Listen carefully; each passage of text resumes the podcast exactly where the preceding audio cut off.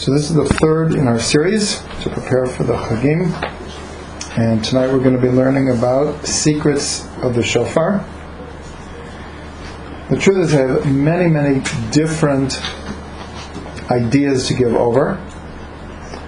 Uh, many of them just kind of flow one right into the other. And I'm hoping that we'll make uh, like a tapestry from all of these uh, different teachings. So the place I want to start is that this year Rosh Hashanah, the first day of Rosh Hashanah comes out on Shabbos, and the second day is on Yom Rishon. And as most people know, when Rosh Hashanah falls out on, Shabbos, we don't blow the shofar. And there's a, halachic reason for this that the, even though it's a mitzvah from the Torah to blow the shofar, uh, it's also a mitzvah from the Torah not to carry uh, without an eruv. Carry uh, out. Well, that's really it's really the rabbanim, but nonetheless, the rabbis were so worried that someone would come to carry the shofar from a private domain into a public domain that they made that we don't blow the shofar on Shabbos. So this needs some discussion because many, many people, their first reaction is, "Oi." And I look forward to hearing the shofar the whole year, and now it comes out on Shabbos, and we and we can't hear the shofar. We only hear it the second day. So what I would like to try to explain from a spiritual, mystical, Hasidic point of view, this is even though it's, it's a natural reaction, uh, hopefully when we hear some reasons, it's actually a great chesed when the first day of Rosh Hashanah comes out on Shabbos. Because, as we'll be learning through the course of the evening, Rosh Hashanah is called Yom Hadin. One of the names is the Day of Judgment. And along with all of the, the joy, the singing, the anticipation, the coronating of the king, which make Rosh Hashanah really a very uplifting, joyous day, it still is Yom Hadin. It still is a day of judgment. And the, the other term, it's not in the Torah, is Yamim HaNoraim, the days of awe. And along with this great joy, there is an element of awe slash fear. Fear in a positive sense, in, in the most positive sense. So now we have to understand when Rosh Hashanah comes out on Shabbos, so really,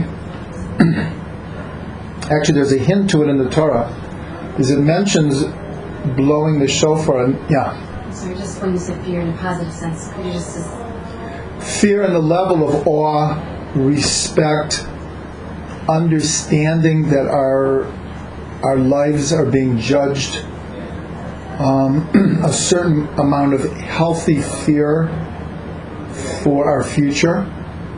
Now, if we go into Rosh Hashanah like trivially, is that not Trivially. trivially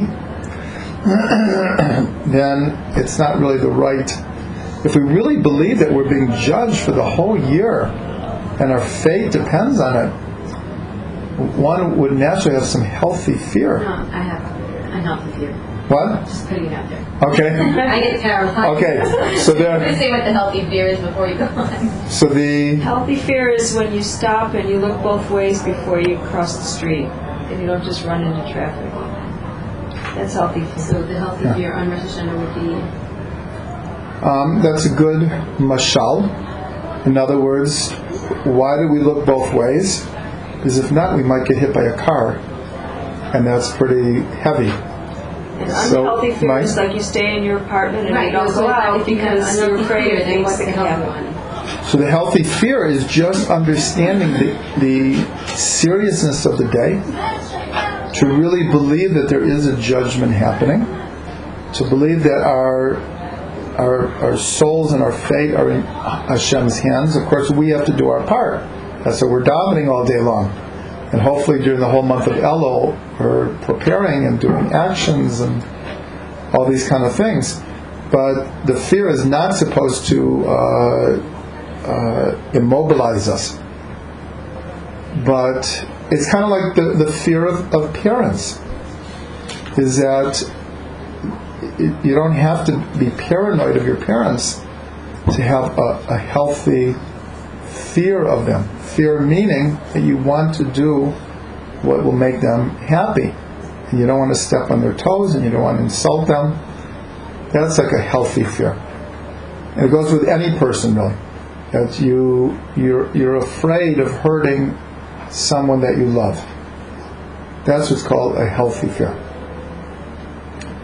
Does that answer a little bit? Just a little. I'm, I, I don't want to sidetrack the whole class. I, I can I can tell you what I mean, but I don't want to. Like I know you have stuff. well, um, you know, let's go on a little bit because we're going to be talking more about it, and if it still doesn't doesn't work, we'll see. We, we are going to talk more about the year here. So, when Rosh Hashanah comes on in Shabbos, so the, the, the bottom line, the bottom line is Shabbos is what's called the Hamtakat Dinim, is sweetening the judgment. In, in Kabbalat Shabbat, for those who daven Nusach Sfard, so between Kabbalat Shabbat and Maariv, Ashkenazim say Bameh Madlikin. They read different Mishnahs. But Nusach Sfard reads a section from the Zohar. And the section in the Zohar uh, concentrates on the tremendous oneness and unity that's revealed on Shabbos between the soul and God, and between God and the Shekhinah. And then, as it goes on, though, it starts talking about that all the judgments and all of the negativity of the week is pushed to the side, gets passed over, gets, uh, that's the right word, it's like really pushed away in order that the sweetness of Shabbos can shine through. And it's actually the power of Shabbos that pushes away. And it says that these energies have no mastery over us, no uh, rulership over us on Shabbos. Because Shabbos is kulo chesed. It's full of, of loving kindness and unity. And so this is what happens when Rosh Hashanah comes out on Shabbos. Like I said, our, our initial reaction is, oh, we can't hear the shofar. But the shofar itself is, as we'll see, half of its meaning is also din and judgment and uh, Especially the first day, right? uh, especially the first day, because the two days of Rosh Hashanah, we're told that the first day of Rosh Hashanah is called a hard judgment, and the second day is called a soft judgment. So, really, having Rosh Hashanah coming out on Shabbos is actually sweetening the judgments. Because how do we feel? Let's look, let's look at miniature. You, you have a, a rough week. Nothing, nothing, you know, traumatic happened, but you ran and you did and this and that, and you're exhausted, and this could have turned out better, and uh, and you get to Friday, and it's like, oh, I can't wait for Shabbos. I can't wait for Shabbos. And then Shabbos comes, and you really do feel that release. You really feel, oh, Baruch Hashem it's Shabbos. And you feel that peace and harmony, and you feel all of the dinim, all the judgments are pushed to the side. This happens to us quite often. When is Shabbos not so good? When we can't manage to push the judgments to the side. In other words, we're so preoccupied with something that happened in the week, we can't let go. As much as we want to, and we try, but we carry that baggage into into Shabbos, and then we know we feel the difference. It's like Shabbos is not doing its magic because we carried all of our judgments into Shabbos, and, and we can't let go of them. So that's why we say Kigavna, this section from the Zohar, which is by telling us that this is what happens on Shabbos, it's like hinting to us if you haven't done it yet, do it now. If there's still any judgments, you know, or negative energy, just let go. Let Shabbos wash over you like a waterfall. So that's in miniature. But now, if you expand it to the whole year, so having Rosh Hashanah coming on in Shabbos, it's actually a very beautiful thing. It's like if if we uh,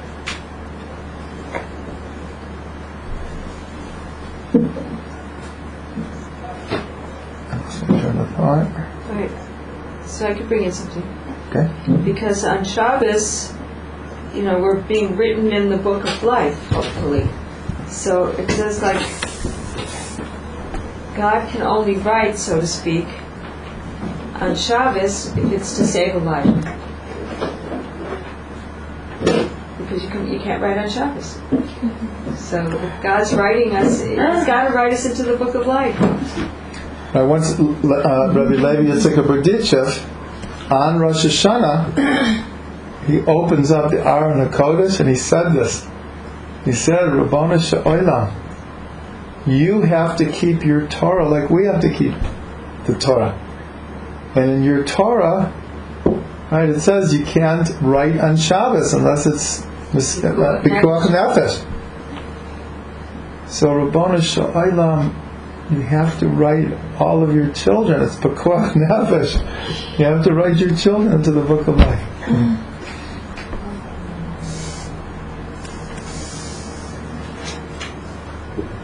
But that's still writing. What? That's still writing. You're allowed to. If it's Pekuach Nefesh. then it becomes a mitzvah to write. Doctor in a hospital It writing becomes a mitzvah. Yeah. now, so along with this, so there's an idea that's given over that what the shofar usually does for our neshama on Rosh Hashanah, the neshama yetera, the extra level of soul that we get on Shabbos, accomplishes the same thing. So if we think we're like we're missing something when Rosh Hashanah comes out on Shabbos, no, because we have this. It's not only Rosh Hashanah, but it's Shabbos also. So that extra level of soul is elevating us in what we would have to work very, very hard, in a sense, and, and full of uh, intensity, hearing the shofar to reach the same level. To reach the same level.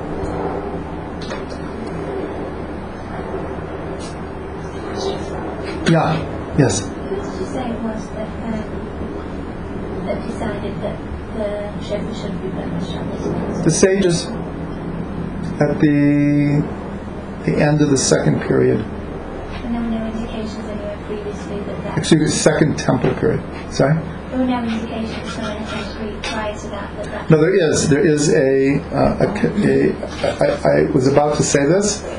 Was that it mentions Rosh Hashanah and Shofar a number of times in the Torah, and one of the times it says Zikaron Teruah. Every time it's called Yom Teruah, a day of shofar blast, but one time it says Yom Zikaron Teruah, a remembrance. And so the sages said that this is a hint already in the Torah that on Shabbos, and that's what you say, on the first day of Rosh Hashanah, the word uh, Zikaron Teruah is inserted into the prayers. Yeah. So are you saying that um, the the positive advantages of like Shabbat, which is the Neshama Yetera and the general like the day itself, it's like it serves on Rosh Hashanah to sort of be like an automatic elevator. In other words, what we would naturally have to do with the shofar. Yeah. So so then our avoda on on Shabbat of Rosh Hashanah becomes how does it shift? In other words, so it's through the tefillah that we have to be makara, Mhm. like whatever. But then, like, so we don't. You're saying we don't have to work as hard. You're basically saying there's an automatic ingredient that's added that ma- allows Yeah. you to chill out a little bit more. Yeah, that's the that's the The neshama elevator. yetera. Now, obviously, we still Great way to say. it. we still have to do our part. I mean, Shabbos can come, but like I said, if you're still holding on to all kinds of negativity, then you have the neshama yetera, but it's not shining through. We still have to really daven and really do our avoda, of course. But I'm just saying that it's not that we're. The whole point is that we're not missing anything. We shouldn't look at it. We're missing the shofar today. Instead, we should look at it that the fact that Rosh Hashanah is coming out on Shabbos is giving us all of the koach and all of the uh, spirituality and all of the incentive to be close to Hashem and look deeply into our our lives that we do when we hear the shofar, that it, it, it accomplishes the same thing. And that's why it's considered in Chassidut, it's a hamtakid adina. It's a sweetening of the judgment. It's like it's like dipping Rosh Hashanah in honey, right?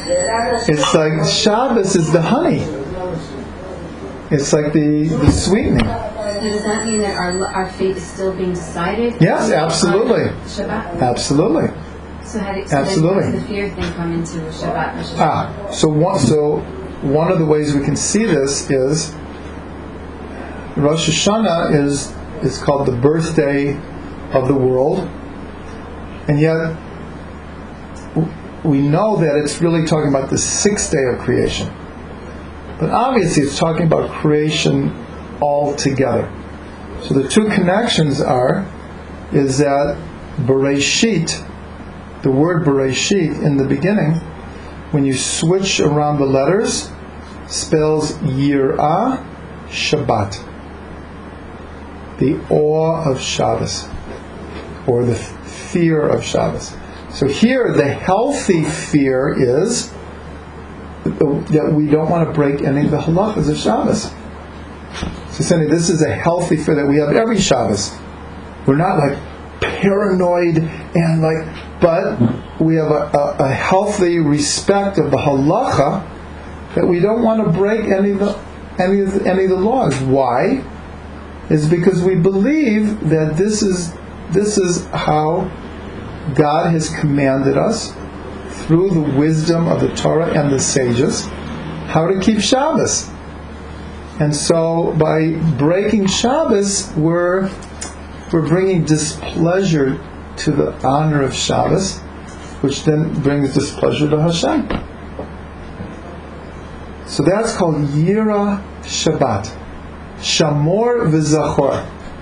Shamor are guarding the, the, the, the laws of Shabbat, and Zachor are the positive elements of Shabbat. You need both of them.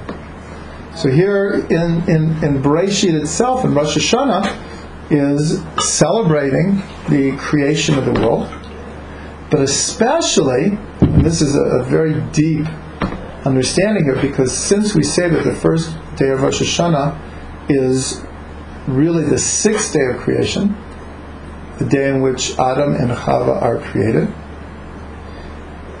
and they're and they're placed in Gan Eden. But it's also the day they ate from Eitz Sadat Tov Ra, and they were expelled. They weren't expelled, but they were told that they would be expelled after Shabbat. They were told that they were allowed to stay for the first Shabbat. So here we see also a, a very, very deep remez that when Rosh Hashanah comes out on Shabbos, so this is kind of like the sh- like the Shabbos as if we wouldn't have sinned.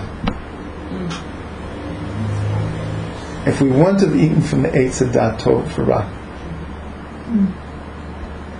And to try to feel that that oneness and that unity and the Gan Eden.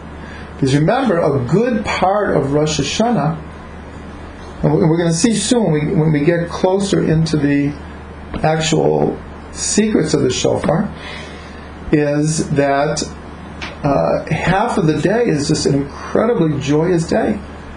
Because we're uh, uh, crowning God as King of the universe, and we're in the presence of the King, and that's why some of the piyutim are are so beautiful and and praising God and exalting God and being one with the angels in celebrating our closeness to God.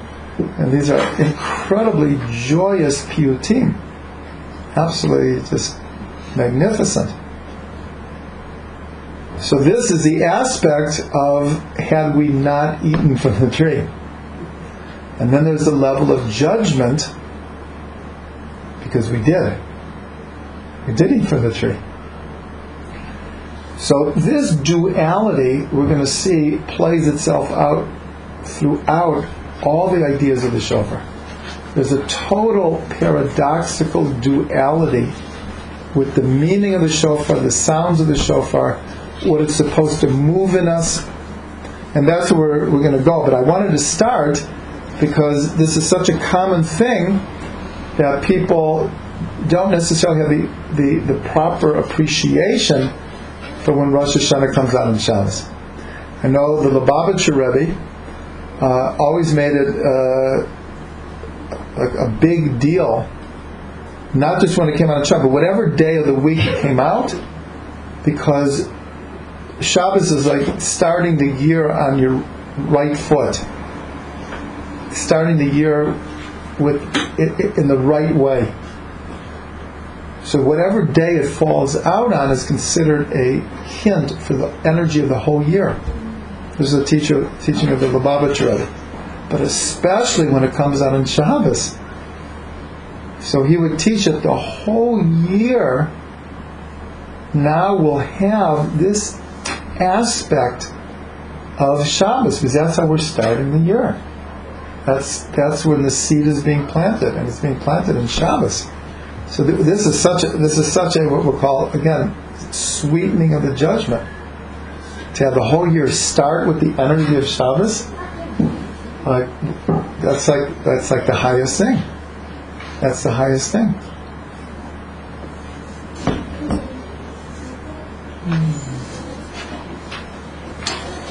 And, and the reason is, is that we have a saying that all in the Zohar that all blessing for the upcoming week comes from Shabbos. In other words, just like Shabbos, in one sense, is the end of the week, Yom HaShvi'i. It's the end of the week. But there is an aspect of Shabbos that is also the beginning of the next week. It's not Yom Rishon, but the Zohar says all of the blessing for the coming week comes in Shabbos. So that's week by week. But now look at it for the whole year. That Rosh Hashanah is the day of judgment. But it should be very clear what is the judgment based on? What we did the previous year. So even though it's a new year, but the judgment isn't happening in a vacuum. It's happening based on the past year. The the mashal that uh, that I give sometimes is someone someone goes to the bank and he asks for a fifteen thousand dollar loan. and they're they're being very nice to him and everything, and um, and what do you need the loan for? I'm going to start a business. Oh, what, what kind of business? Whatever, shoe store. Wow, sounds great. We hope you have some, you know, tremendous success. Do you mind if I just take a few minutes just looking at your your your your past records here? Right? Pull, you know, computer pulls it all up and says, Moishela, I don't know, what it says here that last year you took a $15,000 loan and you didn't pay it back. Oh, well, you know, I, I, I, I meant to, like, I. Huh? Is this bank going to give him another loan? No? So, in other words, our judgment for the next year is like Yom HaShvi'i. It's based on, it's like the end of the year.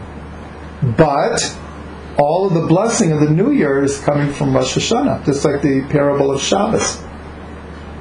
So it's both an end and a, a beginning. And so when the year begins on Shabbos, that's a tremendous bracha. That means all of the blessing for the coming year is not coming just, just from Rosh Hashanah, but from Shabbos. Yeah.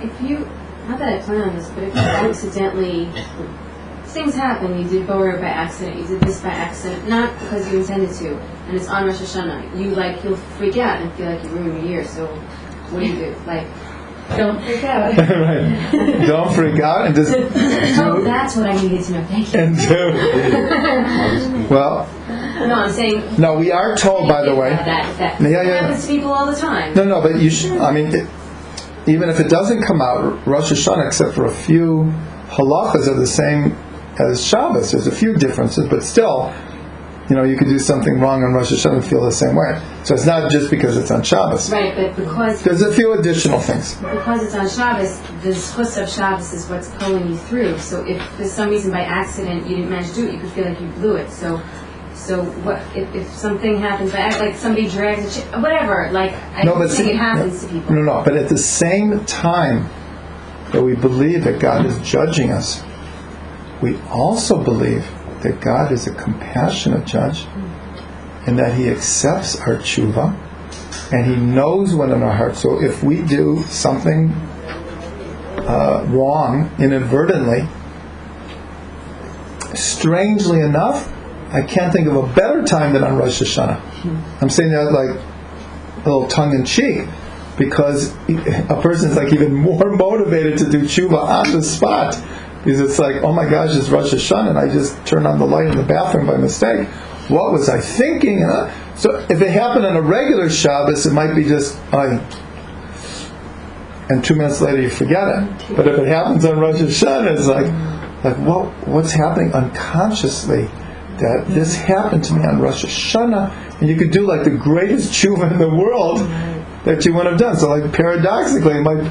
You know what I'm saying? I'm not advocating this, of course, But I'm saying it might be hidden bracha because because God is waiting for us to do tshuva. So, so it doesn't mean that you blew the whole year. Chad, you know, like that, that you, if yeah. you just openly like just deal with it with God, yes. then it will be even better received. Yes, yes, yes. Yeah. So the Reb yeah. Nachman comes to me like, uh, "Im tamim shetuchal lekalkel, tamim shetuchal letaken." If you believe that you can mess up, believe that you can also fix it. Mm. Okay, so one last idea, and then we're going to get more into the into the shofar. Is um, we actually learned this last night. It's a a very deep Inyan. Is that since Rosh Hashanah is happening on the sixth day, and we ate from the eights of Dat Tovara. So later, it says, V'yada Adam et Chava Ishto. And Adam knew his wife Chava. And we're told that knew here means uh, intimate relations. So other words, the first time that the word dat is used in the Torah, it's a noun. Eitz dat Tovara, the tree of knowledge of good and evil. And the first time it's used as a verb, it's in Adam knew Chava his wife. And then when he gives birth to Shet, when Chava gives birth to Shet, it says again, V'yada Adam od et Chava Ishto. And, and Adam knew again Chava his wife. And then in the whole Tanakh, this, we'll call it formula of, of hinting to marital relations, never appears again, except for one more time. And that's in the Haftarah of Rosh Hashanah. On this, in the story of Chana, where it says, V'yada Elkanah et Chana Ishto. And Elkanah knew Chana, his wife. So we were, we, we were learning last night. I'm just saying this quickly because we have, we have so much to learn here. Yeah, but it's it's a very deep thing. And I, I'm just giving you let's let's call it the Rosh Prakim, the the chapter heads, and you're going to have to think about this. There's a lot of deep thoughts here. This is from Ravitza. Yeah, yeah. This is from Rav Yitzchak. Uh, that so first of all, there's a very very deep hint here, as we already said, that on Rosh Hashanah there's all, the, the energy is about fixing the Eitz Adat Tovara. Because Rosh Hashanah is all about working on our choices. The whole month of Elul, we've been looking into our lives, looking at the past, trying to plan for the future, and it all has to do with choices, practical choices that we're going to make for our lives. And so the whole thing of eating of the tree of, of, of knowledge of good and evil is, is all about making choices and the ramifications and the consequences of our choices. And so here in the Haftarah, it's hinted to because it's the only other time that it talks about uh, a man knowing his his wife. And and this kind of knowing is considered a tikkun for the Eitz Adat Torah. In other words, marital relations in between husband and wife in holiness and purity is is the, in a big way a tikkun for Eitz Adat Torah, the tree of knowledge of good and evil. And so this is happening on every Rosh Hashanah.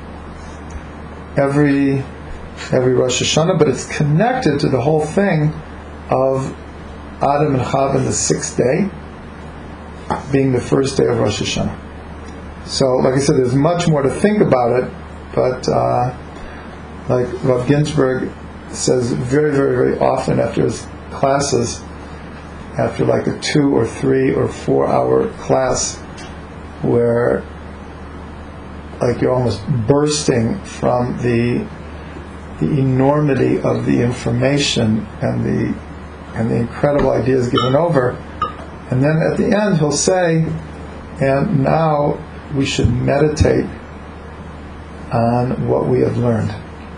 In other words, you learn in a class, but that's just that's just the beginning. Then you have to go and, and go over it and think about it and contemplate it. And that's just a, a general um, idea about uh, how we should learn. It rarely goes in the first time to the depths that it can. Okay, so that's a little bit about not hearing the shofar on the first day of Rosh Hashanah. Okay, now let's get into uh, hearing the shofar on the second day. So, Did you say that when Shabbos comes out on the first day, that it's like the, it's like the first Shabbos before the fate, or it has both sides? I wasn't clear about i- it's both. that. It's uh, it's it's in a sense an experience of Shabbos had we not eaten from the Eitz Adat Tovara, but we did. So that's the other half. As we're going to see, Rosh Hashanah is is a, a paradoxical duality of energies and feelings and what it's supposed to elicit in our souls. And, and we'll get to that right now. So if everyone will take this sheet, okay? And what I'd like to do is, is start in the right-hand column, and let's let's go around. And if you've never seen this, uh, it appears in the Art Scroll, uh, both Ashkenaz and Sfard, uh, uh, Machzor, right before hearing the shofar. And I highly recommend going over these 10 things we're going to learn now. Because it's, it's like I said, this is something you have, you have to really think about and, and contemplate. But let's go around in a circle and um, Rahul, you can start and read the, the first paragraph, and then everyone will read one of the numbers, and uh, and we'll understand what we're what we're doing here. Sounding the shofar. So integral is the shofar to the essence of Rosh Hashanah that the Torah refers to the day not as Rosh Hashanah, but as Yom Teruah, a day of shofar blowing, from Numbers 29.1. Rambam writes, although the shofar blowing of Rosh Hashanah is a scriptural decree to be observed whether or not one understands it, there is an illusion in it as if the shofar were saying, Awake, sleepers, from your sleep. Arise, slumberers, from your slumber. Scrutinize your deeds. Repent with contrition. Remember your Creator. Peer into your souls. Improve your ways and your deeds. Hilkos Tshuva 3 4. Rav Gaon enumerates ten symbolic allusions in the mitzvah of shofar. Okay, so we're going to go around, and these ten, um, I, I, I suggest strongly to go over them a few times, so when you actually hear the shofar, you can remember what it's alluding to. These are, these are simple but very important. Number one, Rosh Hashanah marks the anniversary of the day Hashem simultaneously created and became sovereign of the universe. We blow the shofar since it is customary to sound the trumpets at the coronation of a new king. Okay, so I'm just going to a, a uh, uh, short comment at, at the end of each one. So here's the aspect of the shofar being very joyous. We're coronating the king, the king of the universe. And even though we say a hundred times a day, Baruch atah Hashem Elokeinu Melech Ha'olam, we virtually never think about what that means. I mean, we proclaim God King like a hundred times a day, but we mostly just rattle it off. Rosh Hashanah, we blow the shofar, and it's like we're in the presence of the King. Number two, just as a king may proclaim a period of amnesty before he punishes wrongdoers, so the shofar blast proclaims, Whoever wishes to repent, let him do so now. If not, let him not complain later. Okay, so let's just call this the shofar and the aspect of warning. The sound of the shofar is a warning. Like the Rambam said, wake up. Don't say you, no one warned you. We're making it very clear, loud and clear, that you're forewarned. Take responsibility, do tshuva. So here, the sound of the shofar is very different than the number one. It's a sound of warning. Oh, I'm sorry. I know, just I was going to put my glasses. Oh, okay, okay. Okay. Okay, can you see? Okay. so number three. Oh, I'm reading. That's why you're saying. I'm like, right?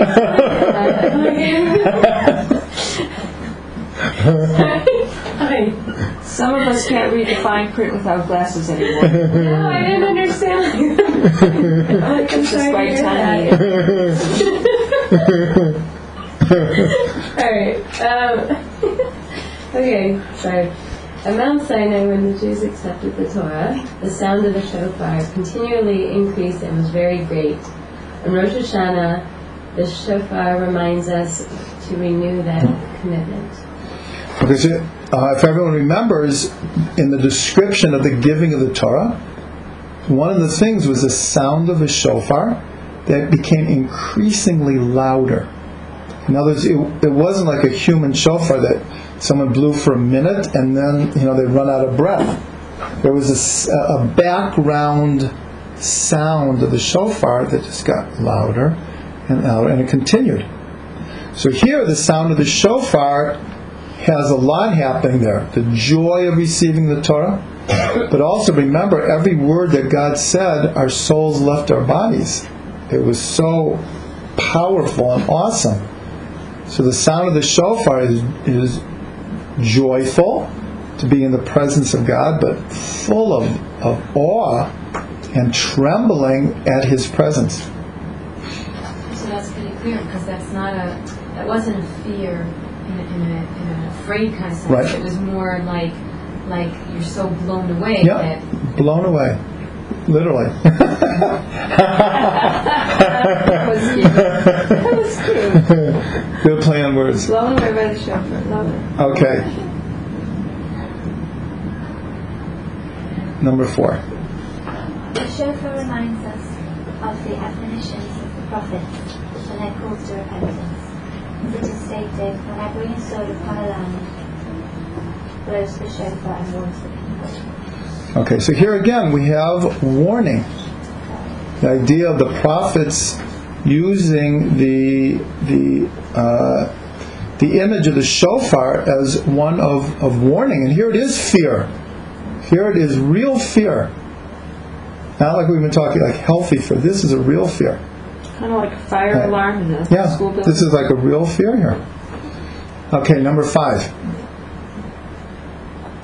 Yeah. The shofar reminds us to pray for the rebuilding of the destroyed holy temple, of which the prophet uh, Miriam lamented, I shall not be silent, for the sound of the shofar have you heard, O my soul. The, sh- the shout of war, destruction upon destruction has been proclaimed. Okay, so here it gets even heavier.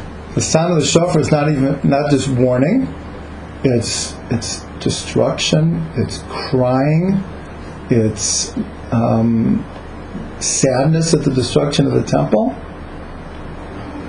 was, Okay. your, was Yirmiyahu saying that the shofar you have heard was at the time of the destruction of the temple, or the shofar? What what was the connection of Yirmiyahu talking about the shofar in that passage? Well, since he was writing at the time of the destruction of the temple, it obviously is is connected. Whether he wrote this before, was the shofar then sounded when the temple was destroyed, Oh. not? okay, I hear what you're saying. I can't answer that. I don't know. Well, part It's a good question. It's a good question. The shofar is to gather the troops, it's a good question. you know, to get to get ready for battle.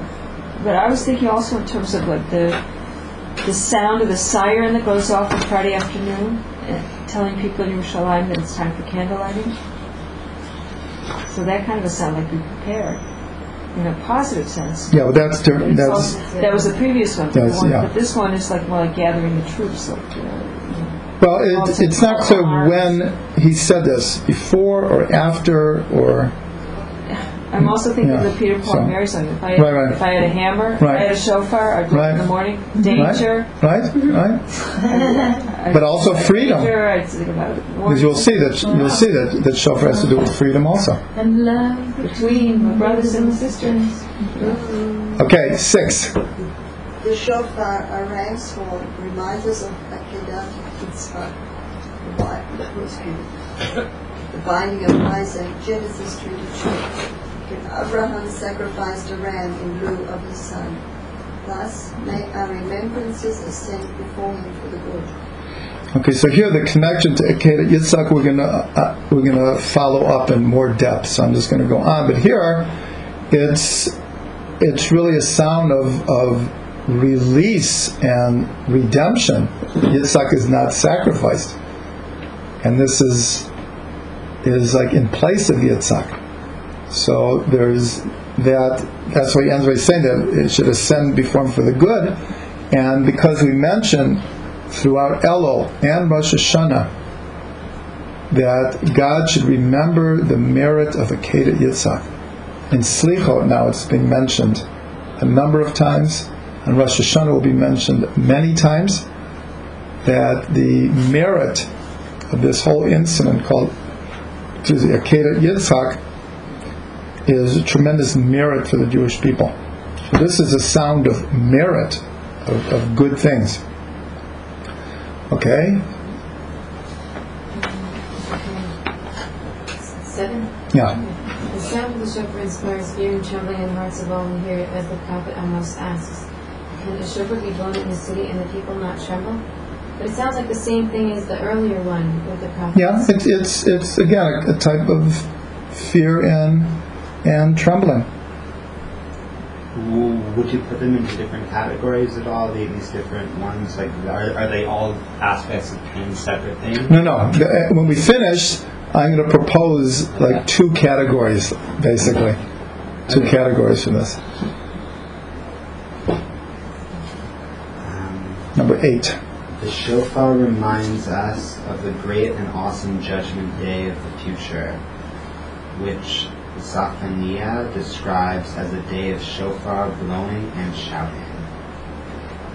Okay, so here, also, this is kind of like a mixed bag because the judgment day of the future is also like, I mean, can you imagine uh, all the Rosh Hashanahs of all of history all in one day? In other words, it's a, it's a combination of judgment for every person throughout all of history, all of creation. So again, we have everything that Rosh Hashanah is like magnified a million times. But the important thing is, is that in, in the words of the prophet, that judge, the judgment day is symbolized by the sound of the shofar. It's not like an extraneous thing here. It's like that becomes the symbol of what judgment day is. Calvary number nine. The shofar makes us yearn for the ingathering of the exiles, of which it is said in Isaiah, and it will be on that day that a great shofar will be blown, and then they shall prostrate themselves to Hashem on the holy mountain in Jerusalem. So this is one of redemption. The sound of the shofar is is freedom, redemption, Mashiach, everything good. Everything good. Bikarov. Have the last one? The shofar recalls the resurrection of the dead, which will be accompanied by the sounding of the shofar, as it is said in Yeshayahu, Isaiah, All inhabitants of the world and dwellers of the earth, you shall hear when a shofar is sounded. Kind of like the alarm clock to get up from that couple thousand years of sleeping death. And go here we have, Wake up! in a sense, the like, the culmination, resurrection of the dead, and followed by the world to come. Also, this is like it's almost beyond redemption. It's like something we can't even like redemption. We can imagine we were slaves in Egypt, and then we were freed. But to really grasp the resurrection of the dead, and this is like oh, this is almost beyond redemption. It's it's, it's so much bigger than that. So the, the two main things I want to point out here is number one is yes, each one of these is a different idea, but you can fairly easily place them in two categories. One is the category of joy, redemption, freedom, merit, coronating the king. That's in one category. And the other is danger, warning, um, judgment, uh, crying, destruction. Could you almost say that like the unifying factor, except for the thing with Yitzchak, all the other ones would be that the shofar is like an instrument, like you know, like the ba- you know what the bass guitar does and what the drums do, right? So like the shofar is an instrument that's always heralding um, God's greater presence. So at different times in history, that will engender different results.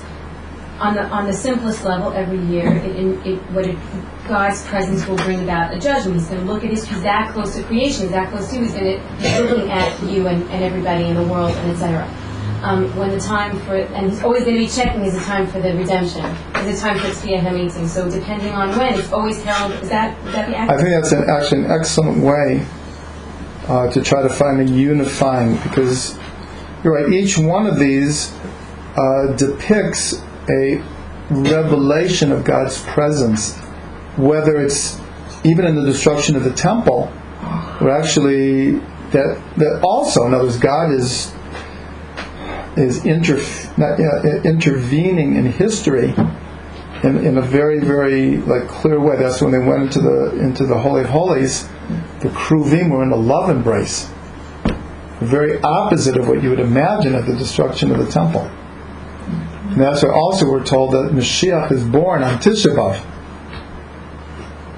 Also, the last time you would think that. But there is a certain revelation. Of course, in the creation there's revelation, Har Sinai there's revelation, Techiyat Hametim, Day of Judgment. You're right, each one of these. And in the tshuva process, wake up, um, be forewarned, you have to do tshuva. Because God, like right now we say God is in the field. God's presence is very um, accessible. So that's a very, very good way of unifying them all. But along with that, though, we see though that there's two distinct, different um, types of experience of that presence that are resembled in the in the sounds of the shofar. And so we have to understand this very, very simply, and we'll see it in a second in this other sheet. The tekiah, we begin each set with a tekiah and we end with a tekiah. Those are the sounds of hope, redemption, joy, freedom. The middle sounds of Shvarim and Trua and Shvarim Trua are the ones of crying, fear, danger, uh, judgment. That is true of all of the sets of the shofar. It's like a tekiah sandwich. Because each one, each of the heavier sounds are buffeted on both sides by the sound of the tekiah. But this, in a sense, if, if you go over these, again, so the, the, the natural question is well, what am I supposed to feel here? Is it joy? Is it fear? Is it hope? Is it trembling? Is it um, uh, anticipation? The one Is it danger? emotion that you didn't mention is grief. Well, the, the temple. specifically Yeah. one of the sounds of the, the Crying, yeah. the, the crying, the nine Right. of the trua is sometimes like a, a sobbing kind of a sound. Yeah, that- you're right. That will get to the middle one. Is there's no doubt that the middle sounds are crying.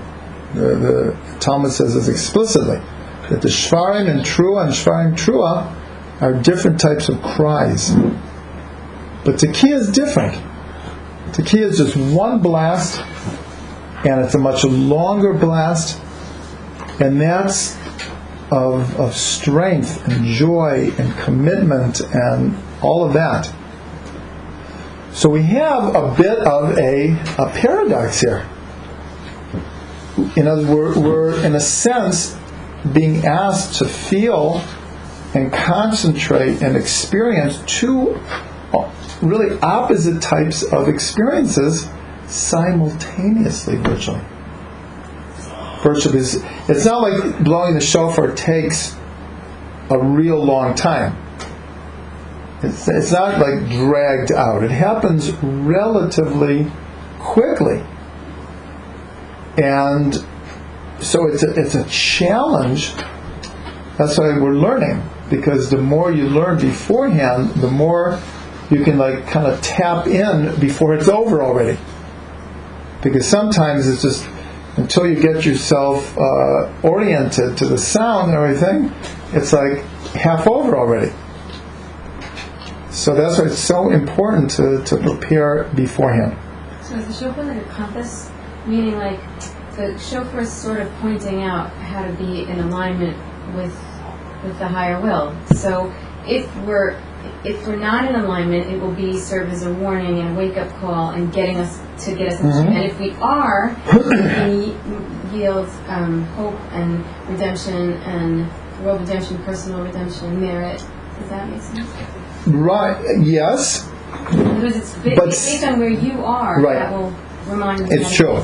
It's true. Depending on where you're holding, in other words, if you are going into Rosh Hashanah, and you've done something like like really wrong, and you know that it was wrong, and you you haven't figured out how to fix it yet. So when you hear the shofar in Rosh Hashanah, it's like right, you might be shaking your boots. Is, Let's- isn't there an aspect of this though that that's not like just you as an individual? It's for the whole am. Yes, uh, And we'll all the that. prayers are, are, are in Rabim or like we. It's not the I so much. We're not standing alone. Right, exactly, exactly. Let me just finish the second part, and then that's exactly that's exactly right. So the other thing is, let's say though, let's say someone is getting married a week after Rosh Hashanah. So when they're hearing the shofar blast, right, most likely they're concentrating. You know, it's like like a whole new world is about to open, and like redemption and freedom and joy. So you're, you're, you're, you're right. Rachel has an excellent point here, though, is that no matter where the individual is standing, where is Am Yisrael standing? I say I'm getting married in three days, and I'm like, but I'm still going to break that, that glass under the chuppah. Right. So the same thing is like I might feel like I did tshuva, and I'm I'm I'm good and everything. In the meantime, you know, a war might break out at any time. Chas v'shalom. So there, there, there definitely, I mean, if you go through this list of ten, most of them have to do with the rabbim, and it's actually the minority that have to do with the individual. These these are collective historical uh, experiences of, of the Jewish people. We all stood at Har Sinai. We were all affected by the destruction of the temple. We will all face Judgment Day. These are collective experiences. So now, um, I just want to connect the, this reality of the two sounds of the shofar to, to Yitzchak. Because this is what we were learning last night. We spent the whole evening. Is that the two Torah readings for Rosh Hashanah are about the birth of Yitzchak, the weaning of Yitzchak, how Yishmael was sent away because of Yitzchak, and then on the second day, Akedah Yitzchak. So here we have in, in the name, Yitzchak means to laugh, joy. Yet when we look at the character of Yitzchak, at least on the surface, he appears to be very different than his name. Actually, we learned last night it's, it's not entirely true. But still, of all the avot, he's the more panimi, the more uh, introverted, the more quiet, meditative uh, one. He doesn't leave Eretz Yisrael. He only has one wife. Uh, Constantly thinking about what's in the future. Why? Because he's just his personality is one of Din. So he's constantly thinking about the what's away in the future. It's a very different personality. So, as you pointed out, Yitzhak, uh, Avram was always related to Chesed, and Yitzhak to Gevura or Din, but Yitzchak means to laugh. That doesn't, we usually don't attribute that to, to judgment. So Yitzchak, there is this dual reality also. See, the truth is, Yitzchak is laughing, maybe more than Avram and Yaakov. But his is a very inner. He's the one who goes out to the field to meditate. So he has a tremendous inner joy. But it's, it's just very Hidden. hidden. So he, he, he is Yitzchak. But he, he's also Din, Gevura. He, right, Pachad Yitzchak. He's the one who's bound to the altar, who says to his father, Bind me to the altar. Doesn't say in the Torah that he should be bound to the altar. Yitzchak says, Bind me to the altar. Gevura. And so the again we can't go over all of this, but last night we spent the whole evening discussing Akeda Yitzchak. As Yimales Tzchok Pinu. hmm Because then, then in the time of Yeah. redemption, that, Mhm. that inner aspect of the meaning of his name will become revealed. Yes, very much. Yeah. Pnimiut. Pnimiut Torah.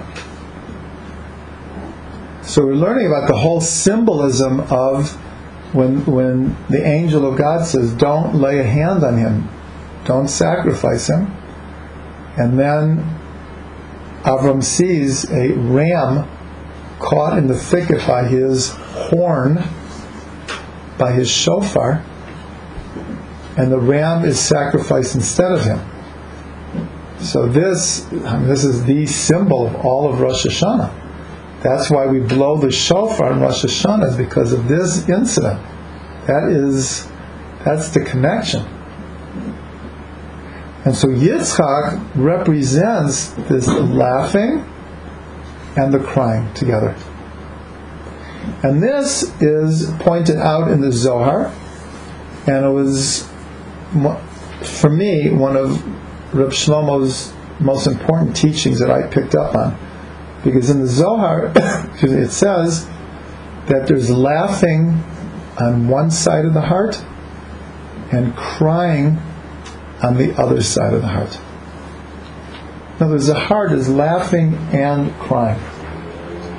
So Reb Shlomo used to teach that on the on the surface, what that means is, like it says in Kohelet, there is a time to laugh and there is a time to cry. Every heart is, has laughing and crying. What, just what's the appropriate thing to do? When it's time to laugh, we should laugh, and it's time to cry, we should cry. That's not so easy for everyone. It's not so easy. How many times do we go to a wedding? We don't feel all that joyous, right? Just don't. And how many times do we go to a funeral and we don't feel that broken either? What about when we cry when we're laughing? We're laughing, we're crying. Ah, ah. So that's that's kind of uh, when you're when you're when you're crying you're crying from From joy. from joy. So that's that's a great a great unity. So that's what Reb Shlomo taught. What Reb Shlomo taught was that on the surface there's a time to laugh and a time to cry. But he said there's a deeper level. And the deeper level is my heart is always laughing and crying together simultaneously. And that's the symbol of breaking a glass at the wedding. Now, there's at the time of my greatest joy, I'm also crying. And at my crying, I also have a place for, for joy. And truthfully, we really we really saw this in Reb Shlomo. Even though he was the master of joy, and he brought joy to so many people. But if if you knew him well, he was broken all of the time. He was broken all of the time. And yet he could he could be joyous at the same time. The, the story that just came to my head was that he was playing a concert, and during intermission, he got news that his father had passed away. And so the organizer of the concert uh, was there, and he said, uh, Rav Shlomo, I'll, I'll just go out and just tell everyone we, we have to end the concert now. And Rav Shlomo said, no. People came from far and wide, and there are many people here whose lives might be changed. Don't promise me you won't say anything to anyone. He went back out. He played the second half of the concert. No one knew anything. Got everyone up dancing like he always did. Afterwards, people are talking to him and this. And when he got back to the hotel, as soon as he walked into the room, like he broke down, and he cried until morning.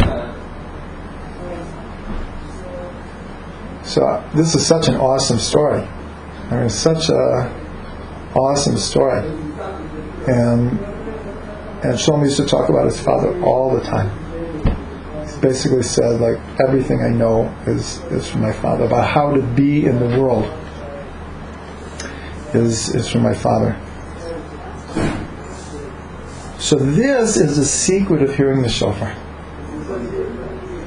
The secret of hearing the shofar is that my heart is laughing and crying at the same time. Because again, if you if, if, if you just understand the implications of these ten things and what they represent, it's just it's not too hard to pick up and whoa. How am I supposed to feel all of this at the same time? Not so simple.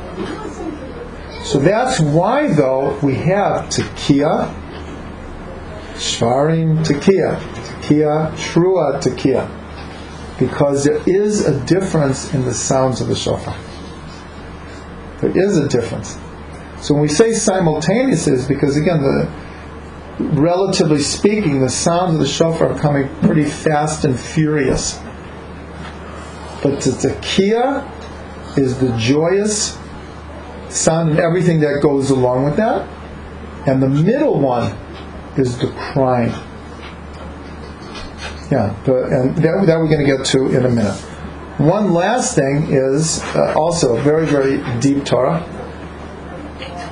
Is that if you if you go from number one to number ten, you'll see an amazing thing that the sound of the shofar accompanies all of history from the creation of the world to the final judgment day and the resurrection of the dead.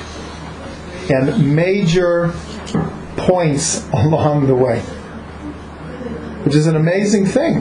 That one symbol the shofar appears everywhere. From the beginning to the end. So, in a sense, you have all of history like wrapped up in the sound of the shofar.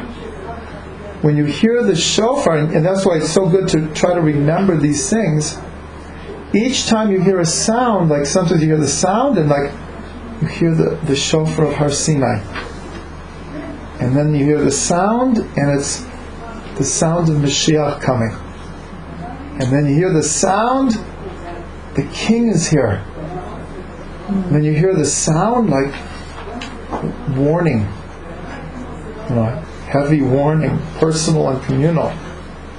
So, and it's like all wrapped up in this one sound, which is, is, you think about it, it's quite amazing. And so you have all of time, in a sense, is pierced by the sound of the shofar. And this this image is an amazing thing because it, it, it, it goes very, very well with the Arizal's explanation of the creation of the world. that when God wanted to create the world, and as it were, there was no place to put the world because all there was was the infinite light of God. So then God was mitzamtzem, contracted, as it were, his infinite light and energy to make place for the world. And then the Zohar says that in this vacuum that was made for the place of the worlds, a single ray of light pierced through the vacuum, and from that ray of light, all that would ever be created came into being. So we can have the image that the ray of light piercing through the vacuum is the piercing sound of the shofar. That's why it says, it, it reminds us of the actual creation of the world. That was the number one here. But there's actually a, a, like a remez, like a little image that we could actually hold on to of the shofar becoming an image of creation, of piercing through the darkness, of bringing reality into being. Arizal says that the shofar means No, no, no, no. He did not say the shofar. He said a ray of light called the kav. I'm suggesting that we can make an image of this and connect the sound of the shofar to this ray of light. Now, you'll see how that's connected to what, what I want to say next. And for this, we need to look at these papers. Okay? And here, everyone can take these, by the way. So I'm not going to go into great detail with this, but it's very, very important to understand that the tekiah, remember we said each set, if you look at the bottom half, these are the exact sets of, of, of blowing the shofar. When we first blow the shofar, this is what we hear. But during Musaf, they come one at a time. Okay, so in other words, the first time we blow the shofar, we go through all three of these sets. Now it depends if you if you're down with Ashkenaz or Sfard when the rest of them come. But they s- still will come only one at a time. The next time they come one, and then one, and then one. Well, this is Sfard. Ashkenaz is really is different. Ashkenaz is different. But in Sfard, they come one at a time. But that's not important to what I'm saying here. But I want you to look at these sets, and you'll see a very, very interesting thing. That first of all, each set is made up of three subsets, three lines. Is that, is that clear? Each set is, is, like if you follow my finger, if you don't understand, this first subset of three has one, two, three lines. So, meaning each subset is made up of three times three is nine. Okay? You'll see how important this is. Now, if you look at the. Wait, I don't get it. Yeah. This is nine? No, no, you- we're going in this way. Always this. We're not going up and down. Oh, We're going this this way. Yeah. So this is nine if going across? No. This, um, three set, three set, three set. yes, in other words, this is actually coming Three, together. six, nine. Uh, Three, six, nine. Three, six, nine. Oh, okay. Yeah? Is that clear to everyone? Okay. Now, if you look at the trua, see the trua? Count how many, these are minimal. Remember the, tr- the, the, true, the truas, staccato sounds. But we're told in halacha there has to be a minimal of, how many? Nine. Have to be a minimal of nine. Now, when you when you learn the, the fine technicalities of how long each note lasts, it's also in nines. Why? Is the tekiah has to be as long as these three together. Okay, so this has to be nine beats. The tekiah has to be at least nine beats. When you do the shvarim trua, then it has to be 12 beats because you have both shvarim and trua. But the secret of all of these sets is the number nine. It, it, it, it has to be 12 beats the tekiah with the Shvarim Trua, or Yeah. not one at 18 beats. These are longer beats. Da da da da da da da da da da. Oh, wait, wait, wait, wait. Excuse me, you're correct. Mm-hmm. You're correct. Mm-hmm. You're correct because each shvarim has to be three. Because the shvarim have to equal the trua. Mm-hmm. You're right. It should be 18 beats. Yeah? What, so uh, why? What? So, that so, that so it does have to be. Yeah, yes, yes, one. yes. Just for that one. Just for that one. But the main idea here is the sounds of the shofar are based on nine. And their subset is based on three. Now, this is one of the most important understandings of not just the shofar but Rosh Hashanah itself. Is the parable that is given is just like Rosh Hashanah is a new year, and we even number one of talking about the shofar, it talks about the anniversary of the day that God created the world, meaning the birth of the world. Nine months. So Rosh Hashanah has to do with birth. Shana, uh, Rosh Hashanah is the beginning of the year. Well, something's being born in the beginning of the year. So the sounds of the shofar, in a very symbolic but actually very practical way, are what are called the birth pangs of a new year.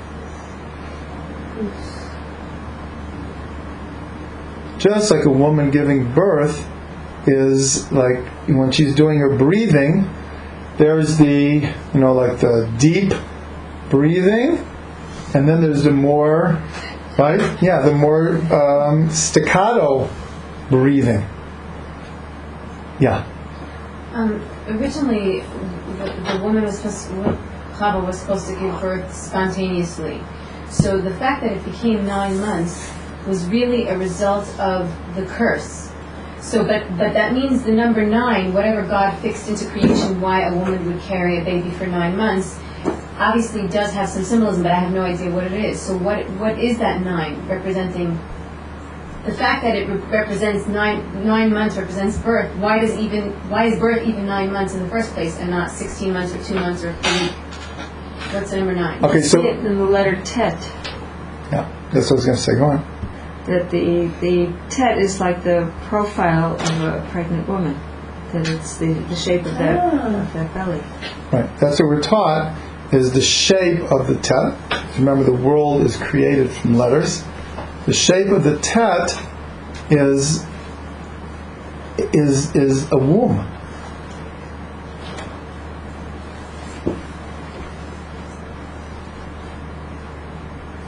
So you're saying the nature of nine would be pregnancy and birth. That's Yes. Saying that's the nature Right. of the That, yes, that's why on, on Pesach when we say Achad Miyodea, we get the Tesha. More than anything else, the number nine relates to birth, and, and it's connected to the form of the of the tet. And the number This I learned from Rav Ginsburgh. number is also nine. Right, and, and the number of tet, of course, is nine. So And this, the number nine also looks like a pregnant woman. If you, like put text down, especially. okay, Uh-huh. you could say that. Or how it has, yeah. Yeah, could say that. So actually, the a, a phrase that goes with the tet is Tov Ganiz Bepuma. That dot is hidden. Well, no, that's that's actually that's the pay. I, have to, uh, I need the um, the Hebrew letters book. If, you look behind you on the top shelf, on the right hand side is the Hebrew letters book. Yeah, good. Yeah, yeah. Thank you.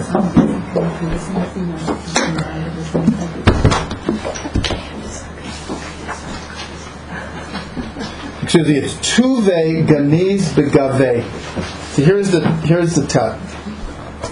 And the expression in the Zohar that goes with this is that goodness is hidden within her.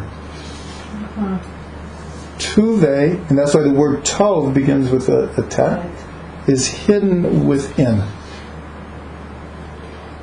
Okay? There's a her. Can you What? repeat that? There's a her at the end. Show it to the Yeah. camera. Tuve Ganiz Begave.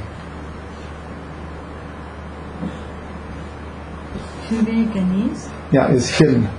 Ganis. Like a ganiza, a ganiza. Or Bigane. Haganuz. Yeah, or a ganuz. Goodness is him. Right. Okay. So, the, so the nature of nine is really to hold something hidden, like a hidden Mhm. light. hmm And then and then to give birth to it, and then to give birth to it. In fact, the next letter is the yud, is the little baby being born from the tet. The next letter is a yud, and the yud, as it were, is being born from the tet. It sounds funny, but actually, a good friend of mine did a children's book based on the Aleph Bet, where the letters were like characters. And the Vav is the man and the Zayin is the woman. And it leads from Aleph all the ways up. But then they get married under the Chuppah, which is the Chet, which is a Vav and a Zayin with a roof over it.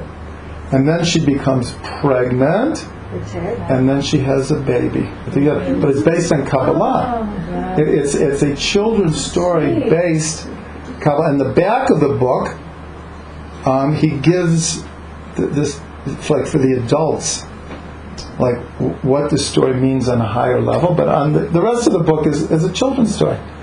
And, but it, it- all the figures in the book are letters. What is the bug? What is it called? Do you remember? Neshama. It's called Neshama by David Sanders. I think you could probably order it if you want it. It's, it's a gorgeous book by David Sanders called Neshama. It's a beautiful book.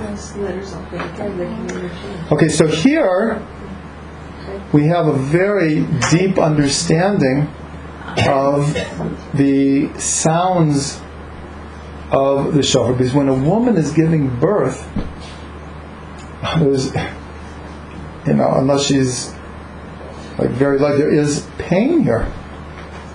And yet, like, there's such joy and anticipation. And it's all happening at the same time. It's all happening at the same time.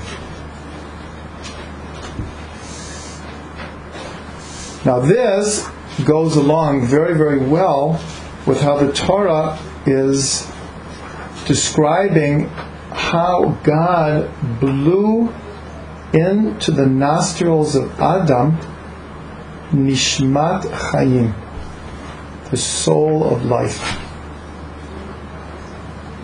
Where, where is it talking about that? in Bereshit. In Bereshit, when it talks about the creation of man, it says that God blew into his nostrils Nishmat Chaim. So this is another image for us, a very strong image. That the idea he blew into our nostrils. So the blowing of the shofar on Rosh Hashanah is, as it were, God is blowing into us a, a life force for another year, a living soul. It's also a very strong image, and this is like the birth of Adam. That's how Adam receives a soul.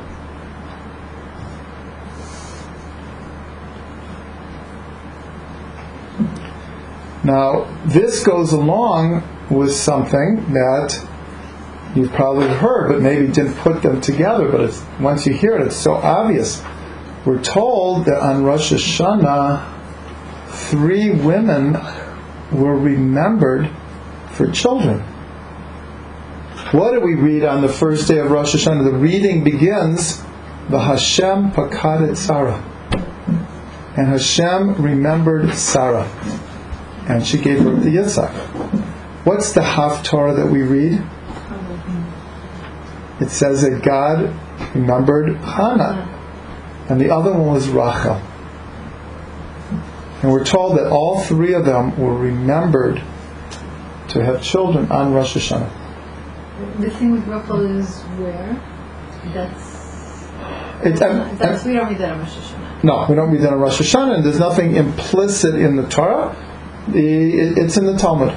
The Talmud says that these three women were remembered on Rosh Hashanah. So now that obviously goes along so beautifully with the whole image of the shofar as along with everything else that we've learned here.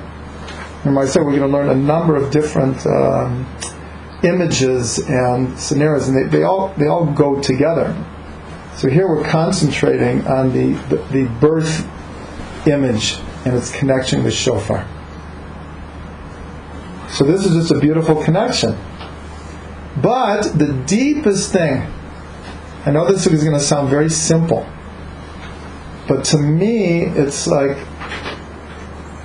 close to the most important thing to understand in Rosh Hashanah is that not just the shofar, but the whole experience of Rosh Hashanah, and even the whole month of Elul leading up to it, is that we're giving, we are giving birth to ourselves in a new year. That's what's happening. We are giving birth to ourselves. Where's that parallel from? Is that the, the, the parallel birth to ourselves Rosh Hashanah? Where does that, come from? It's great idea. Um, I know that it's my idea, and I know other people must say it. I am not sure, but everyone says, all the Hasidic rabbis say, it's just like one, a little step further. Everyone says that the whole idea of Rosh Hashanah is giving birth, and giving birth to a, a new year. But what does it mean to give birth to a new year? Now, obviously, God is giving birth to a new year. Without God, there would be nothing. There would be no creation. There would be no us. So that goes without saying. But it isn't without saying because we spend a lot of time in Rosh Hashanah praising God for recreating the world again. But along with that goes the idea, which I'm saying is, is just as important, is that we, we can't just depend on God to recreate the world. Know, what is all of the introspection about Elul about? Aren't we trying to renew ourselves? Aren't we trying to give birth to a new us in a new year? That's what all the that's the pregnancy. Elul is like the pregnancy, and Rosh Hashanah is like the prayers are the intensity of the birth, right? Of the of the uh, of the actual birthing experience. You know, climaxing in, in the sound of the shofar. Like these are now these are the birth Cry of pangs. the baby. Yeah, these are the birth pangs. Yeah, the cry of the Cry baby. of the mother, right. cry of the baby. But we reinvent ourselves. Isn't that the whole concept of Mhm. New Year's resolutions? Right. It's like, you know, we've been stuck in some old pattern and we really want to get out, and so we make like a neder that's that we're going to change, and we take upon ourselves to do. So that's like recreating ourselves. In Or even a sense. beli neder. Yeah. even a beli neder. Yeah. Yeah. Um, the actual moment that you hear the shofar, right? So, like, you're just supposed to listen, right? Because when it talks about, like, let's say some of the things that you went through, it talks about inspiring you to repentance and stuff like that. So, but at that moment, you can't be thinking of a million things, right? You're supposed to just receive it. Is that is that right? Okay, so here, here's another paradox. Another paradox is that on one hand,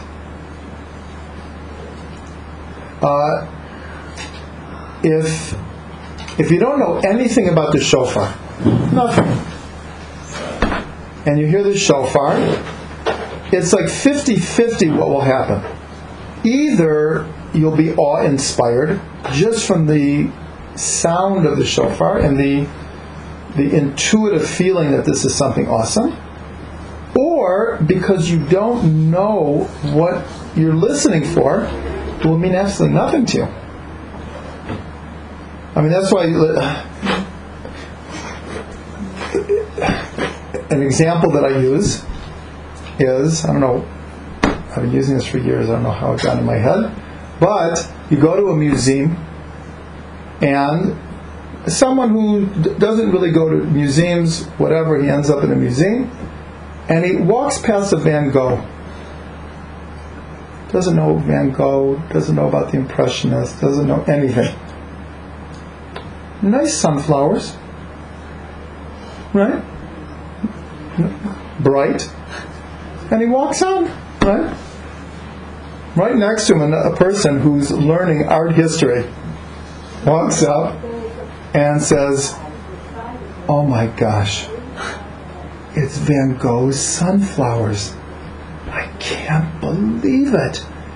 He painted this in, in 1887 in the south of France. And he was hanging out with this artist, and that was before he cut off his ear, and it never sold. He knows the whole history. And he's looking at it and he stands there for like two hours. Like just i can't believe. And he keeps on walking up to it. He looks at every stroke in it. This is like a parable of life. So the same thing with the shofar if, if, if we don't know what it's supposed to represent what it's supposed to do for us so we hear it and like it could be just spontaneously and intuitively it will move us but there's also the danger that we'll just listen. I don't know what I'm supposed to feel. You know what? This happens to a lot of people when they go to the kotel, especially for the first time. They've heard about the kotel their whole life, and they build it up, and then they get there, and like, what am I supposed to do? What am I supposed to? Aren't I supposed to have a revelation now? And a lot of people have a very disappointing first time at the kotel because they're like they don't know what to do. They don't, and other people, you know, just the opposite. They have, they have a revelation of a lifetime. So I'm saying this to answer your question. So in one hand, you're right. How can we think about all of these things all at the same time? Well, one of the ways we can is by learning about it beforehand, and then the images will pop up naturally. It won't be forced It won't be like, oh, okay, this one must be Har Sinai. Oh, this one must be about a. It, it's just if you go over it, it will pop up. But you you have a very good point. There is a place that we're not supposed to think anything, and we're supposed to just become an open vessel and let the sound of the shofar literally reverberate within our souls and let it waken up what it will waken up. But now, if you heard what I just said, I just said two opposite things. Mm-hmm. But this is the whole secret of the shofar that we've been learning about all night. That is the, the paradox. That is the paradox. Let me show you the, the, the, the, paradox in another way. But before that, another beautiful thing if you take the letters of shofar and you switch them around, it spells shin, the letter shin, peru. Peru uravu. What does that mean?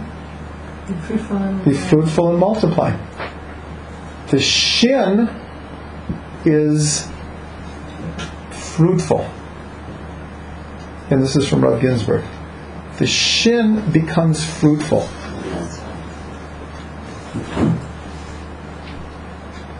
So again, we have the idea of Peru, of, of, of being fruitful, of giving birth.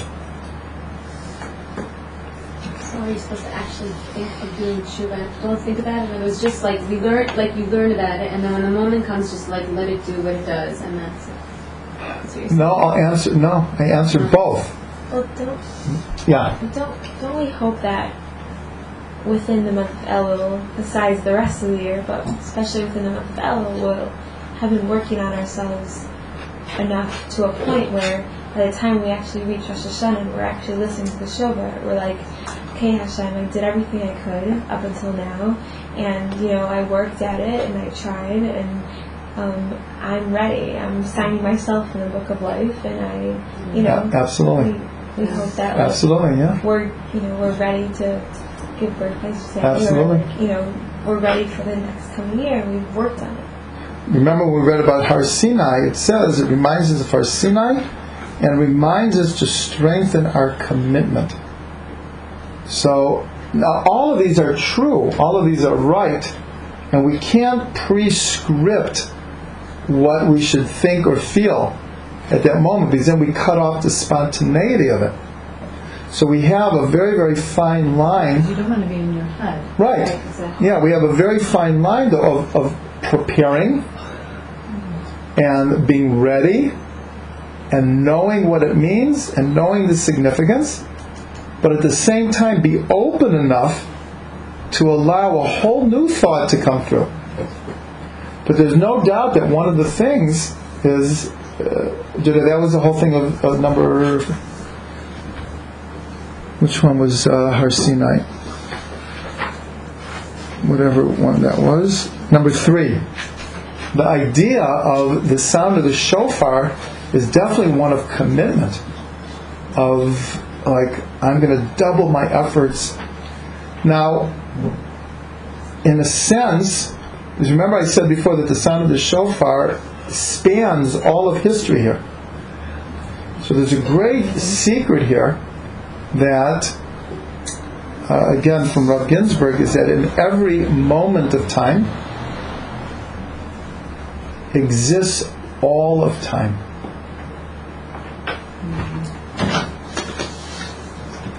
And that theoretically, theoretically, in the, have you ever had an experience that on the clock it was a minute, two minutes, four minutes, five minutes, but it seemed like forever. Hmm.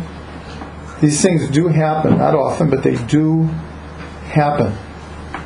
So this is one of the secrets of, of these ten things, going from the creation to the end of time, is a hint to us that when we're hearing the shofar, theoretically it's possible to think about all of these things and to think of nothing at all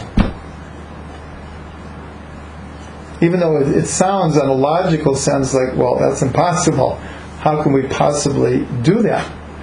But remember, the uh, the shofar is blown over a period of about two hours. Because you first you blow a set, and then you blow again in Musaf. And, well, at least in Sfard, in the silent Musaf, and then the repetition of the Musaf, and then in the final Kaddish. So over a two hour period, you're sounding the shofar over and over again. So there really is time to think about all of this. There, there's one idea also that goes along with this. We've heard this idea that before a person passes away, their whole life passes in front of them. This concept, and it's been uh, it's been said that people who've gone through near-death experiences actually report that they experience something like that. So in other words, well, how can it be in, in the one minute that a person is actually leaving this world that their whole life can flash in front of them? It doesn't make sense on the clock.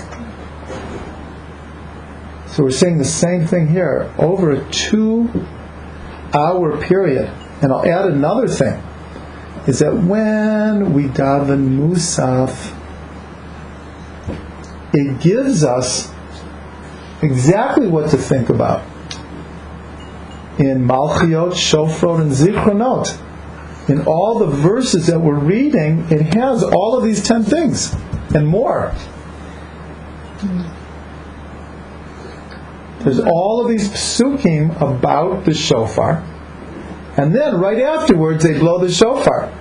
So it's not even like, oh, I have to remember. It's just like right in the siddur, right in front of me. That's what we're davening, especially in Nusach Sfard when you when they blow during the silent, and you're actually in the middle of the davening, and you know they're supposed to wait, hopefully, till everyone gets to the same place, more or less, and then they blow, more or less, anyways. And so, like, it's just right. You just said the psukim of what you're supposed to be thinking about for the shofar. But still, I just want to emphasize that there is a very important place of just being an open vessel and just like letting something new come.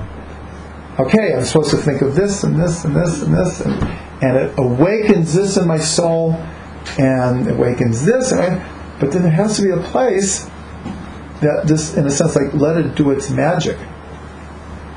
Let it just, just go, go with it, and see what, what it, it, it gives birth to. I have a question. Yeah. Um, I always have a problem on Rosh Hashanah because I always have company coming to my house and I have to go home and make salad because I'm not allowed to make salad the day before or whatever, you know. Why can't you make salad the day before? Because I'm not supposed to make like salad the day before that's for the next day kind of thing. Oh, you mean from the first day to the second day? Yeah, And also, Okay. if I make salad like an Erev Rosh Hashanah by the second day or the third, if whatever, it's wreck. So I always have to leave shul before Musaf is over, and I always like feel funny leaving shul because we're still blowing shofar. Is that like a big problem? So what I would, I'm not in any, And I like to be in shul for shachar, Yeah. so like. I'm in no way, shape, or form like telling you what to do. But off the top of my head, um, I would say, see if it it doesn't bother you, then there's nothing to talk about. But if you feel like I have to leave shul to make salad, I would make a different. I would make a different. I would make a different um, menu. No, no, I'm mean very serious. In other words, if, if hearing all of the shofars once a year versus, right. you know, everyone not having to wait an extra five minutes, or eating a little bit differently, or getting up that extra 15 minutes early and setting the table beforehand, or you know, we have a, we have a half an hour break usually between shachrit and musaf. I'm just saying, if it's if you feel bad about missing it, you should rearrange your menu that you won't feel bad about it. So it says, but don't quote me, and don't. But it just seems logical that that would be. As a woman Yeah. with responsibilities, like to what my whatever my family or whatever, I always feel like a conflict going on. And like, So, I- so I'm just saying, I would play. I would play with different strategies that would allow you to not to not to fulfill your what you feel your responsibilities are, but that you can have both. That you could stay for all of Musaf and put on a beautiful meal. I'm sure it's possible. Mm-hmm. I'm sure it's possible. Well, second day you don't have to worry about it. You're yeah, coming this way I don't have to worry about it. You're coming to us. Yeah. Is there, is there anything that says, like any source that says that, the, like, like let's say you learn all these things and then you hear the shofar and it, like it doesn't on a conscious plane really do anything that you're aware of. Is it? Is there anything that says that it's doing things to you on an unseen Oh, level? absolutely, absolutely, Because absolutely. because I would imagine, like in previous times, you know, when they didn't have um, loudspeakers and electric instruments and stuff like that, so the shofar was a very maybe it was a very profound sound. But today, I mean, like we hear explosions when the people are doing demolitions next door, and the shofar is kind of quiet in comparison. and we're used to like all kinds of musical instruments. And I find myself like, and I'm, I'm specifically very into like music and sound and everything. But when it like I don't really know, and I, I know all I've like learned some of these things, not all of them obviously, but I'm saying like when it doesn't do that, is it it's okay that it's it's awakening you anyway? Like you don't have to. That's what I really want to know because Yeah, it's definitely. Read the mystical power Yeah, music yeah, book yeah. because it talks about how it, it's moving your molecules, just like all sound waves. It's it's like- pushing it's pushing the air on you. It's like like people people connect with different mm-hmm, musical mm-hmm. instruments anyway. So if you connect with the shofar, it's not that you're spiritually mm-hmm. deficient or something. Is? No, no, no. If you're like, um, no, someone, if someone put their all into listening and preparing, and, and sometimes it, it, we do feel that. Sometimes it's such a build up, and then afterwards it's like, did I really get it? Like, did I did I miss something? But we no, we have. Uh, it's a very good question. We have a basic trust that if we put the effort into it and everything, that even though maybe we're a little disappointed because we didn't get this like Mount Sinai revelation, but we have to believe that yes, it, it moved, it moved us. You know, you know, it's, it's like uh, people, you know, who have a conflict between davening in Hebrew and English. Mm. And we're told that s- even if you don't understand the Hebrew, there is something very, very spiritually powerful about reading the prayers in Hebrew. So I'm not, I'm not, I'm not saying you should or you shouldn't. It's very important that you need to. Hashanah, usually do half in Hebrew and half in English. Yeah, because you have to understand what you're reading. But I'm just using it as an example because you could say, "Oh, I read the Hebrew. I didn't understand anything. It, it probably didn't do anything." But we're told no. Just reading in Hebrew has an effect on, on your neshama that maybe you don't pick up. Maybe you don't. You know, like again, it's not lights are going off. Yeah, it- So then, is it more important to do the whole thing? Because sometimes Different- I feel like if I do the whole thing in Hebrew, the all my stuff in Hebrew, and there's like whole sections I just don't understand. No, I would. So when I get to a point where I don't understand it, I switch over into Yeah, the they're different. They're different opinions, everything. But And can you do English and Hebrew in the same prayer also? Yes, Like, yeah. Can you do that? I, I mean, it, not if you're Tzibor, but um, was not Mekubal, but you can say any of the prayers in Hebrew, in, in English, any language, any language. And then there's one last thing that's important, and then we're, we're going to do our, our dulcimer meditation and try to put this all together, is that along with everything that we've said, and believe me, there's so much that we did not say. you have no idea. there's so much we didn't get into. Have to wait till next year. But it is, if you remember last week, I said very strongly that it's, it's very, very important on Rosh Hashanah, whether it's in shul, in the midst of the prayers, or if it's outside of shul, that we daven to Hashem just from our hearts that we take that five or ten minutes.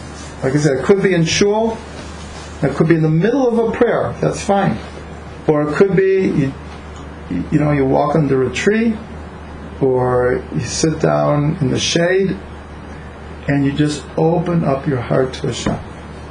That's what we said last week. But so it's the same thing with the shofar. When we're hearing the shofar, at least one or two or three of the blasts we should just cry out from the depths of our being. So remember, the middle sounds are, are all crying. They're all crying sounds. That's not like this. That's not like the the the um, the hint, the, the shot, the simple understanding that these are crying sounds. And so we need we need to cry out. We need to cry out for ourselves, for our loved ones, for um, Am Yisrael, for the world. We really need to. And during the tekiyas, we also, I mean, Judea, you said it, you said it very well that when you hear the tekiah, there has to be this, yes, it's, I, I, I'm really going to do it this year. I am going to change. I am going to be better. I am going to accomplish what? Or I worked on it. Or yeah, I did it. I- so. yeah. Or or Hashem, I worked on it. Help me. Accept. Give me give me strength to do your will. Give me strength to be a good person. Give me strength to accomplish this goal that I've set. So in the shofar blowing also, it's very important to put our own prayer. Very important. You know the famous story of uh, Levi Yitzhak of Berditchev, that every year he would interview the shofar blowers. And uh, every year it was the greatest privilege to blow the shofar in the, in the shul of Rabbi Levi Yitzhak of Berditchev. And after they would blow, then he would ask them, "What are your uh, kavanot? What, what what are you going to be thinking about when you blow the shofar?" So this one year, everyone comes, and one after the other, they've all studied the secrets of the Ari, the Arizal, uh, the Kabbalistic intentions of blowing shofar. And finally, the last person comes, and it's Moshe the water carrier, and he blows the shofar, and the truth is, it's wow, as beautiful as any of theirs. So he says to him, and, and Moshe, what are you going to be thinking about? And Moshe was very, very embarrassed. He didn't want to say. He said, Rabbi Levi said, but I, I could only let someone blow the shofar if, if I know what they're going to be thinking about. So I said, Rabbi, I'll, I'll be very honest with you. I'm very poor. I work very hard, but I'm very poor. And I have seven daughters. And I have no idea how I'm going to be able to marry them off. And I think about this day and night. And when I blow the shofar, I'm begging God. Know, I brought seven beautiful daughters into the world. Hashem, please help me to marry them off to kavod. So Rabbi Levi Yitzhak, of course, picks him mm-hmm. to be the shofar blower. Because he felt this is someone who's mamish blowing from the bottom of their heart. He's like he's like crying from his utmost depths for Hashem to help him. So what better way for the, the sound of the shofar to come out? So we have a lot of images here. A lot of images. Images of, of giving birth to ourselves, of learning to laugh and cry at the same time.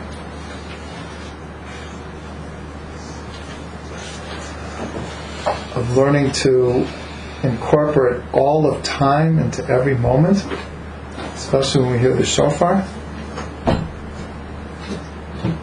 Of how to prepare and then be totally open and spontaneous at the same time. How to be laughing when we're crying and crying when we're laughing.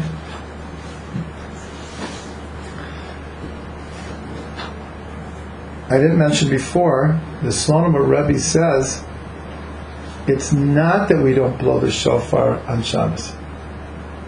He says we do blow the shofar but it's coming from within a person. We just don't have the physical shofar, and we don't hear the physical sound. But our prayers and, and the, the joy and the brokenness in our hearts, that is the sound of the shofar when it comes out on Shabbos. And we learn how Shabbos is a, is a sweetening of the, the judgment of Rosh Hashanah.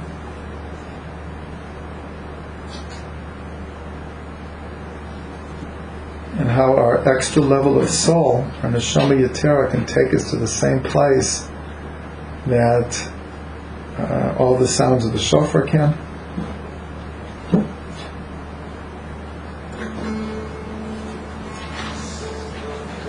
Okay, so here, those are the images. Everyone concentrate on, on that which will, will work for them.